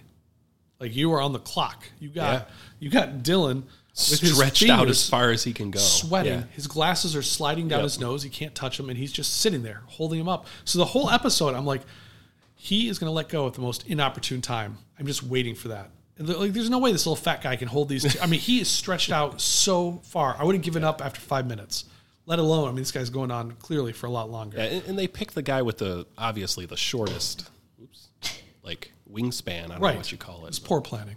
Yeah, It's Oh, poor yeah. planning. Well, and, and but I love in that episode how there is a, a um, what is the POV? What's POV? Point, of view. Yeah. The, from each individual, from Mark, Helly, and Irving. Yeah. and each of them is them figuring out where they are, what they're doing there, and they're also supposed to figure out what they need to do in order to help their innies. So to reveal s- this to somebody that they need to get out of this that's their mission game. Yeah. Yeah. But as they're coming into this space, at first they, they have to like, why am I here? What is my purpose? They don't really know that that's their goal when they are switched. let alone who's around them, where they're at. They have Yes. no idea. So Mark wakes up at a party, right? It happens to be a party for Rickon's book. Mark has no idea who Rickon is or this family that he, uh, you know, his sister or his niece or any of these friends that are there that aren't really his friends or Mrs. Kolvig that is there, who's really Mrs. Selvig outside, but she's there as Mmrs. Kolvig. No, I'm sorry. She's there. Kolbach. She's There as Selvig. Selvig, yeah. She's there as Selvig. And Mark kind of wakes up there and is trying to take it in. He's trying to figure out who can he trust. I got to give a message to somebody that I'm not happy in here. Who do I talk to? So he's trying to figure out who people are. It finally starts to dawn on him that this is his sister, not his wife. And he goes to say something to Mrs. Selvig, and he goes, "Oh, thanks, Mrs. Cobell." And she, when she gets called the Immediately wrong picks name, up, yeah. Knows immediately exactly knows. what's up. So he doesn't know he's on the clock, right? He doesn't know that she knows and she's going to do something.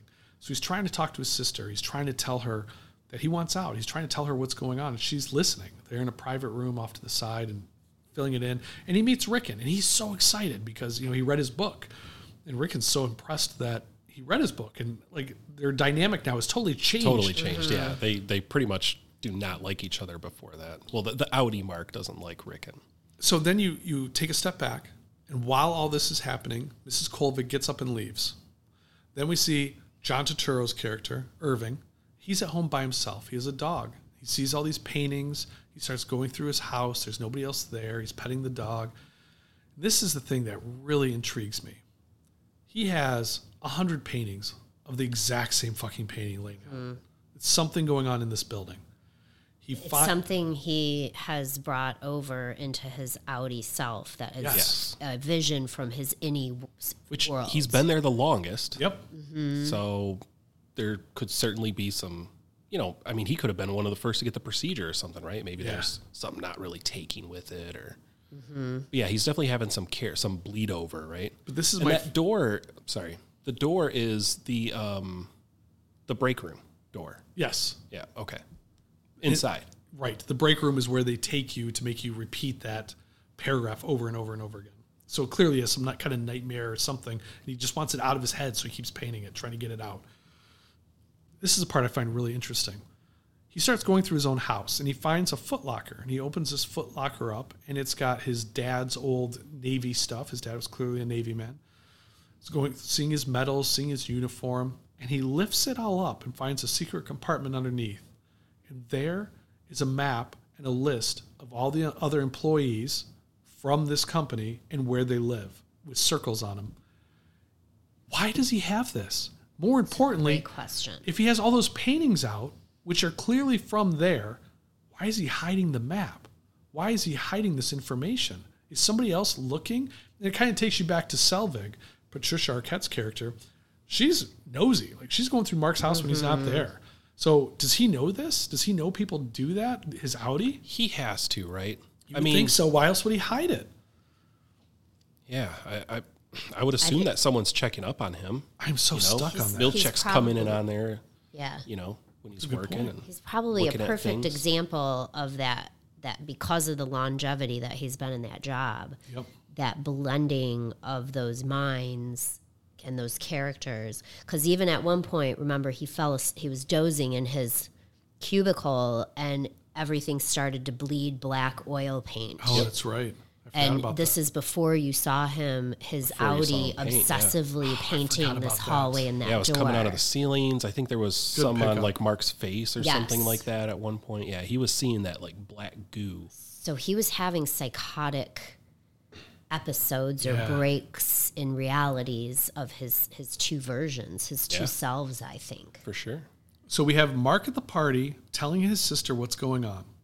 We have Irving, who is going through his own stuff. He finds the map, he finds Christopher Walken's characters on the map, and he drives to his house. And he's looking at him through his, his window in his living room with another man because they're, they're gay. Uh, so he sees Christopher Walken has somebody on the outside, and he's standing there kind of perplexed. Then you have Heliar. Heliar is at this big function, and it turns out as this story progresses, again, pins and fucking needles, she's supposed to be giving a speech about why she chose to go into severance and why it's so important. And it shows that her father is the CEO of this company. And the, the dead guy that is like the head of Scientology that we gave the example of, he's actually her grandfather. So she's clearly a family member who's trying to take this company to the next level. And that's why she put herself in this program but her innie that is now outside is pissed and she doesn't care who her father is or grandfather she knows she doesn't want to be in that fucking room the rest of her life and she wants out so she's supposed to be giving this speech and they are going over talking points with her to remind her of what to talk about now as all three of these things are happening and they're kind of coming to a head Kolvig, Selvig, I'm sorry, I keep calling her Kolvig. You keep blending. her Cobell, to- I do. Cobell. Sel, Selvig and Cobell. It's the same. Patricia Arquette. She fucking hustles. She she gets on the phone. She's in her car driving all over the road, driving fucking crazy. And there's three things that I fucking love about this scene. One, you have her pull up to the main building to run in, and she doesn't even fucking put the emergency brake on or anything. The car just keeps rolling away. I thought that was really funny. She calls Milchek. Milchek gets what's going on. They're like, you need to get in the room and make sure that, you know, they turn off this uh, overtime protocol. They told me not to talk to you. The goddamn OTC's been triggered. Mark S is a fucking idiot. What? That's not possible. It's Dylan. They've been plotting this all along. Helly's at the gala. I'll take care of Helly. I'll fix it like I fix everything. Get to the security office and shut it off now. Shit. And we talked about those long hallways and it being a maze. That motherfucker was running with like his arms behind his back and they were like, "S- I No, don't know. like this. Oh, that's right. Like the Terminator 2. You're right. That's what it was. What what was the second Terminator's name? Not not T1000. T one thousand. Remember he ran so Yeah, with his arms robotic, at the side. I but totally was so agree. fast. And He Mm. looked so fast. he looked so fast and he looked scary. Yeah, intense. Yeah. it's very serious. What I love though is when he gets to the room. So Dylan puts a tie around the door in order to, you know, slow whoever might try barging in down. But what cracks me up is Milchak busts out this big ass knife, like a buck knife. And he, it takes him forever to cut through this freaking tie. Like, what is this tie made of? I thought I, think thought it was a belt. Yeah, it was a belt. I think it was Ah. a leather belt. Okay, that makes That's better a sense. I thought it was a Cricket tie. thing, but, But I he think w- it was a leather belt. So he's going through it. And but he's, still, that knife should have cut that leather belt way quicker. I agree. he's yelling at Dylan. He's like, Dylan, open the door, man. Open the door. I'm He's like, we'll trying to do convince this. him in a million different ways, and Dylan's like- Dylan really holds his spot, man. I know you're in there, Dylan. Open the door! Fuck you, Mr. Milchick. So this whole show, all fucking 45 minutes at this point, has been him with his fingers holding these goddamn buttons. Yep, And I'm sweating just his ass off. sweating and I'm waiting for him Yeah. to drop it. This motherfucker is not going to. And this is when I first realized he's going to hold this no matter what. And he starts yelling at Milchek, I want to see my kid. And Milchek's going, You have three kids. I'll tell you all about them. Let me in. And he's still cutting through the knife. Finally, Milchick busts in, runs at him, and tackles him. And he lets go of the buttons. When he lets go, three things were happening. You have Irving, John Turturro's character, who's walking up to the door of Christopher Walken's house and either about to knock on it or he just did. One of I the think two. he had knocked. Did he? Okay. I, I think so. Or he was just really close to it, but yeah. you have Heli R, who was giving her presentation, and she started. She started as Heli R, saying, "I am an innie. I don't want to be in there." And she starts. None of us are happy. Yeah. We all want Mhm. out. And everybody's laughing at first, and she's like, "No, I'm serious." And then her, you know, obviously it clicks over for her right then. And then Mark is at his sister's house, and he picks up a picture of him and Rickon and his sister and his wife, and he makes the connection because this is really the any Mark. Yep. He realizes his wife's inside that building alive, and he comes running out to tell his sister, and he just yells, "She's alive!" And right then is when he lets go of those two buttons. And that's how the season finale ends. It just cuts to black. Yeah. The board won't be contributing to this meeting. So let's let's talk about a few things and tie this up. First of all, forget how it ended for a minute. You guys were hooked in on this show. Absolutely. Did you like it? Uh, yes, I did. So what really brought you in in the beginning? What made it so that you wanted to watch this show? I would say the cast. Um, Great cast. Ben Stiller di- di- uh, produced and How directed. have we not mentioned I don't Ben know how Stiller that yet? didn't come up Jesus, yet. yeah. Um, so, and curious. I, I love a show that is a different story. I think too often, you know, we see the same story told in a different way with a different cast of characters, that it's very rare that something is actually surprising and different. Agreed. Yeah. And to be fair, we left out a lot of stuff in this. so even if you want to go back and watch this, there's so many more characters. There's so much more going on. So I, we won't spoil everything for you, but I think that that's a nice start to see if you were interested, but get the gist of what we thought of it. Chuck, what'd you think about the beginning? What what drew you in? Um, you know, uh, characters absolutely right. I mean, you have this this duality of I mean, they're completely different inside and out. Yeah. right? completely different people. Well, I mean, you, you mostly just see Mark, but I mean, he's a totally different person. I think the big thing for me was that the like psychological question of this, like, would you do this? Don't get to that yet. I'm just saying Okay. that's that's what drew me in. Yeah. Yeah. I agree. That's the part that really hooked me was was just the question of it. I mean, it's a very deep thought process. Fucked up. Yeah. It's really fucked up.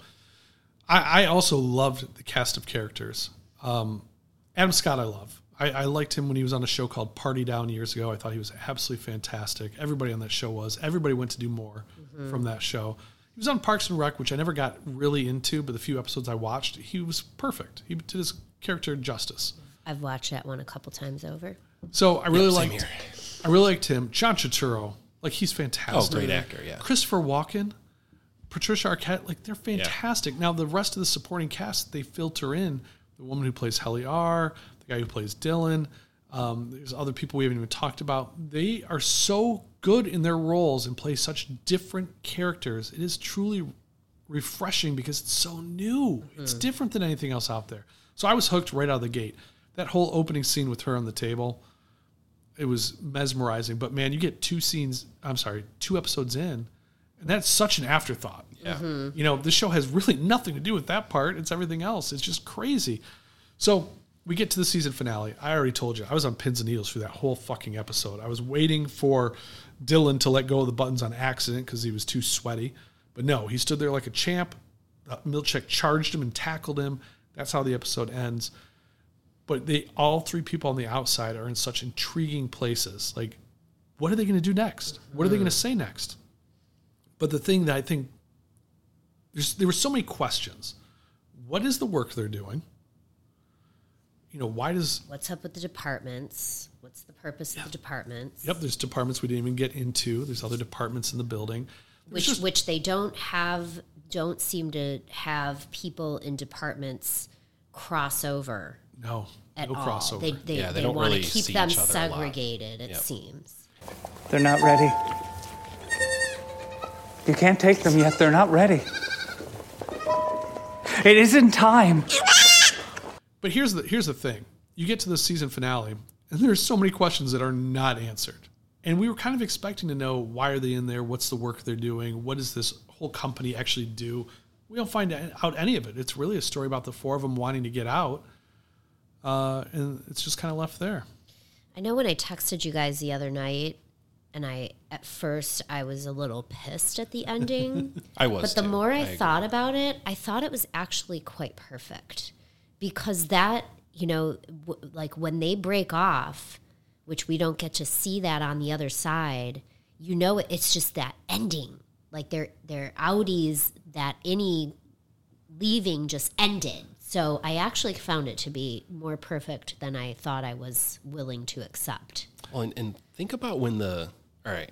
So any mark, Mm-hmm. just for example, is at this party. He's running through the house, yelling, "She's alive!" or whatever he's saying.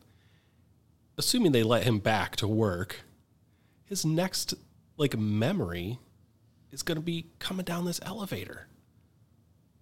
I mean, he And can't. they're not going to remember it, or will they? I No, guess they- they, they could. would, yeah. Yeah, he's- because he's the the Indian, yeah. contingency overtime, the overtime Yeah. contingency. So- Dylan, so remembered. trippy to me.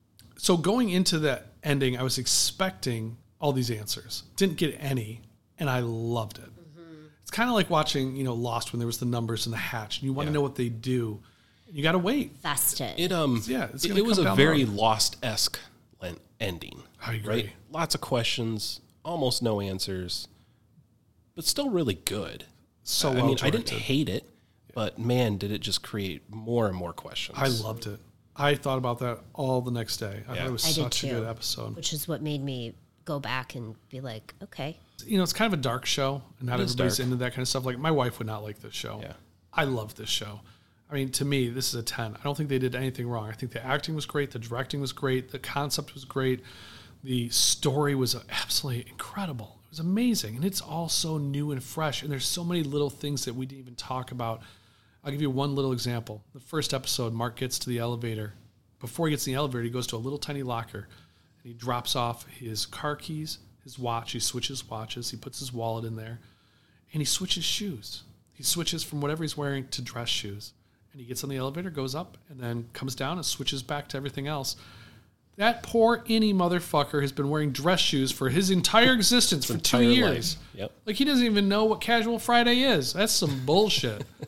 That's got to be stressful. Incredible show. I loved it. I mean, can't wait.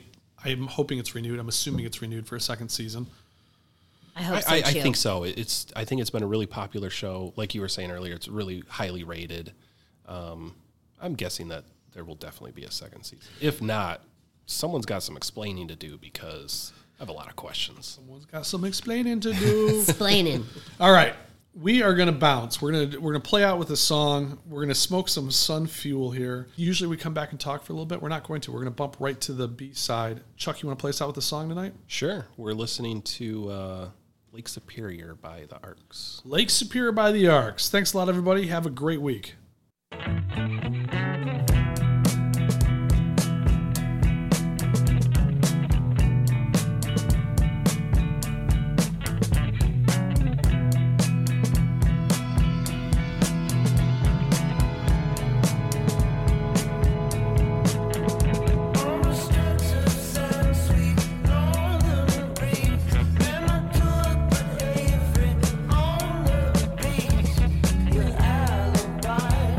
Alibi, the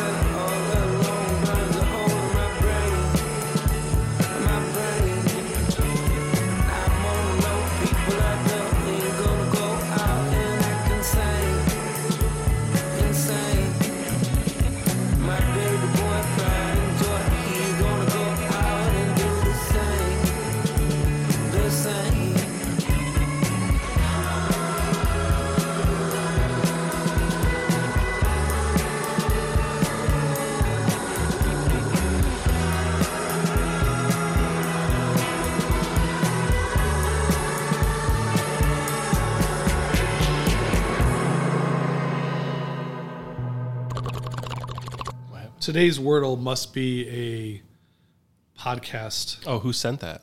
Gabe. Let's do it right now, guys. Wordle. Wordle? Yep. I have three letters. I have four.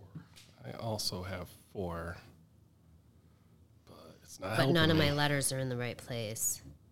Mine aren't either. I cannot, for the life of me. Are we allowed to share letters? I mean, at this point, it might be the only way we get through with this. I know. I feel like I really All right. study these sometimes. I, I got T, H, E, and I. Oh, there's an H. I have an S. I have an S as well. I have a T. So- and The E. first letter's got to be S because all my other letters are yellow. The first letter is not. no, the first letter is S. not S. It's not. Nope. It's not, T either. It is not. So it's H. H or E. Because I is in the middle. I is in the middle. Yes. So what would H E I? Heist. Heist. H E I. Oh my God. S T. Yeah. nice job. You know who gave the biggest clue out of all of this? Heist. Gabe really gave the biggest clue out of that. He didn't give any clue. he, he did. He sent Heist. all three of us. Oh, Totally makes sense. it does. I gotta, ev- did you guys get, all get it in three? Yes. Yes. Let's all text him back. Okay. He didn't text Uh, me. Oh, he didn't? No. Should I still send it to him? You should. Well, that's fun. Heist aroma. All right, I sent it to him too. Heist aroma. okay, that's What gonna else? fuck him up, right? No, he knows we're recording tonight. He knows you're here. Oh. Doesn't take Columbo to figure that one out. Columbo. How the In a fuck did he know they were doing that? Reginald. If I was on the receiving end of that, I would be flabbergasted. Yeah, right that now. makes that makes sense.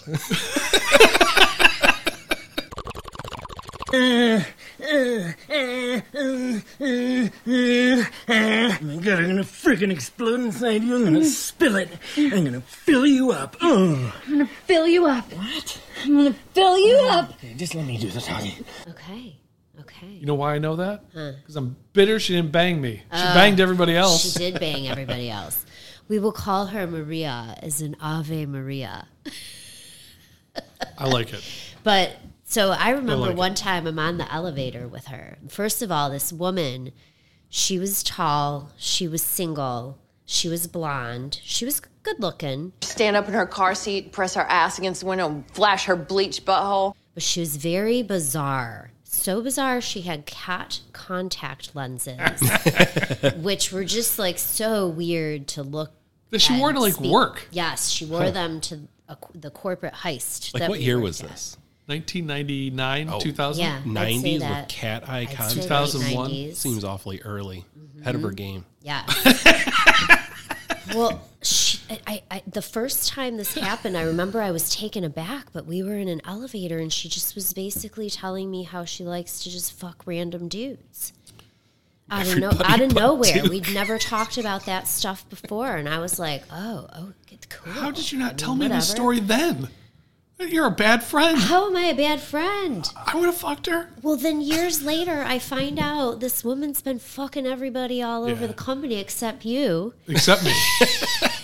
so she ends up getting fired from the company for fucking a janitor in a stairwell. What? I heard it was with two men. Two janitors? Like no, I heard Oh. it was like managers. well, Is no. this like an Eiffel Tower so th- situation? Then it came Could have out. been. He did a restraining order on me, so I bought him a Jeep Grand Cherokee to prove I loved him. I guess the whole point of why I was bringing it up, and I wh- whatever we said ahead of that was ho- what stemmed me into thinking about that was just how she put that out there and was just f- free for all with the information of what she chose to do in her personal life. Yeah. And I was like, dang, I all I I just bring you these files occasionally. Maybe she wanted you to be part of it. Whew. I was like, run, run. But I remember one night we were at Bennigan's after work. You remember going to Oh, yeah, Bennigan's? it all was the time. close to the office there. Okay. And she and I were chatting, and I think I was pretty then, you know, now that the cat was out of the bag with her cat eyes. we were just discussing it over some drinks at Bennigan's for happy hour. And next thing I know, her hand is on my leg. Nice. And I was like, How have you never told me this? I don't think I'm gonna. I think I kissed someone that night. Actually, not her. It wasn't her. Well, you missed out. It's just you and me on that list now. I hope you're not using the toilet. It's broken. Huh? The toilet doesn't flush. buddy of mine's a sales guy. He goes out to Wisconsin to some Ann Arbor sized city. Okay, it's nothing nothing huge, but it's not tiny either. It's not a little dirt town. He stays at his hotel. He's a tall, strapping, good looking salesman.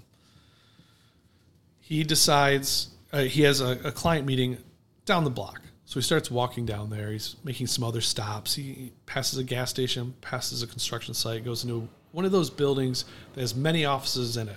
It's like seven floors, and every floor has individual doors for different offices. And as he's getting there, he realizes he's got to piss so bad. He's got to go to the bathroom so bad. He can barely hold it. He walks in, and there's no bathroom on the first floor. It's just this bank of elevators. So he hits it. He's like on his way up, and he's going to like six, and he just can't stand it. He's like bouncing. He's like, I gotta go. like you've had that feeling. where Yeah, You just oh, gotta yeah. piss. Oh, yeah. So he he stops on a floor lower, runs out. He goes into the first office he finds and walks in, and nobody's there. He goes past their little reception, goes through the you know these little tiny desks and everything, and finds a bathroom in the back. Goes past their kitchen and everything, runs in there.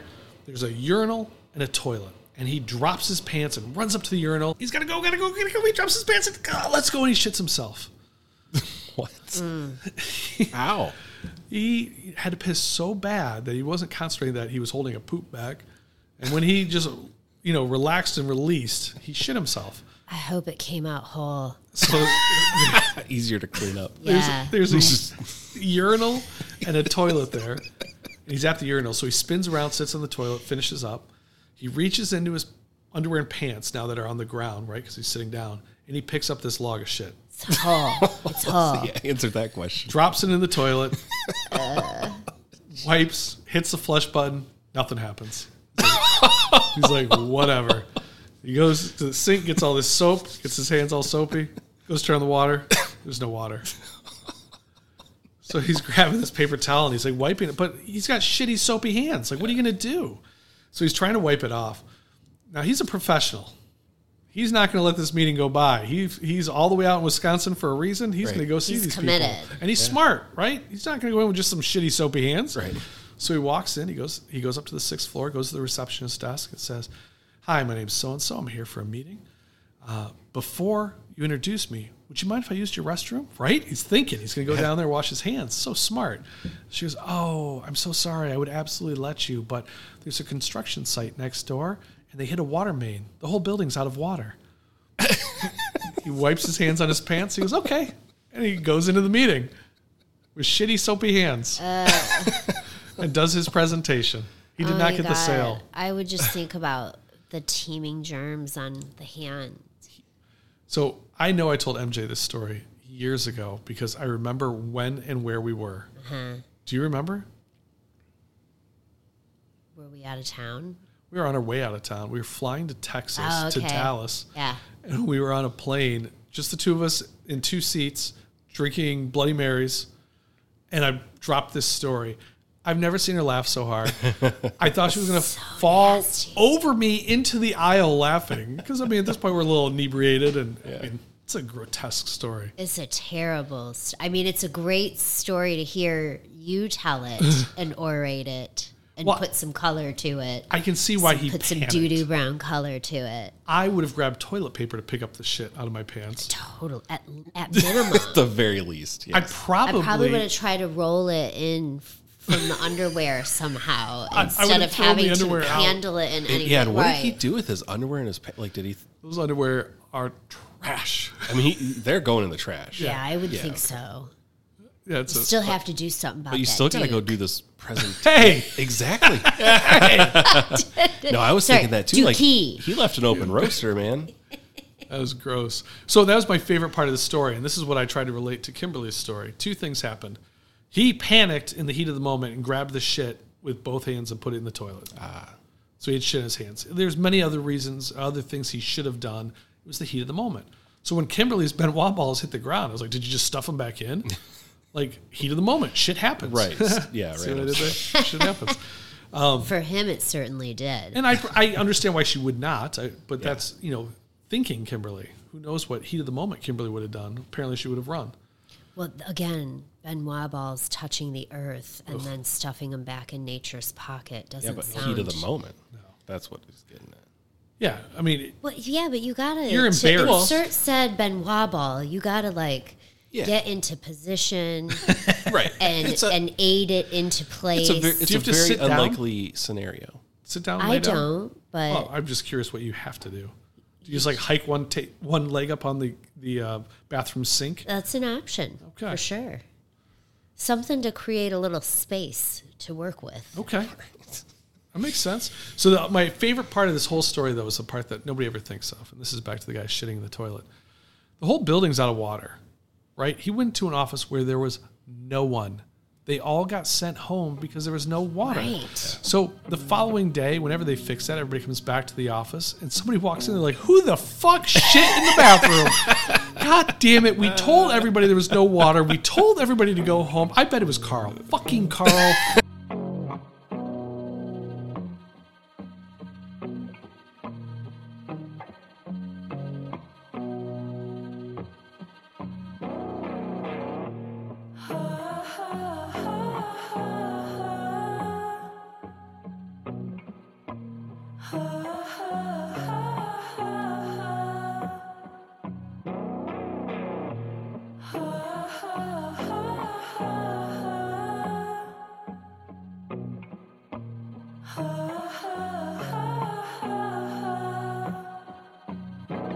I seek you out, flay you alive. One more word and you won't survive. And I'm not scared of your stolen power. See right through you any hour. I will soothe your pain. I won't ease your strain. You'll be waiting in vain. I got nothing for you to gain. I'm taking it slow, feeding my flame. Shoveling the cards of your game. And just in time, in the right place. Suddenly I will play my ace. I will soothe your pain. I won't ease your strain. You'll be waiting in vain. I got nothing for you to gain. I some fun, your spine.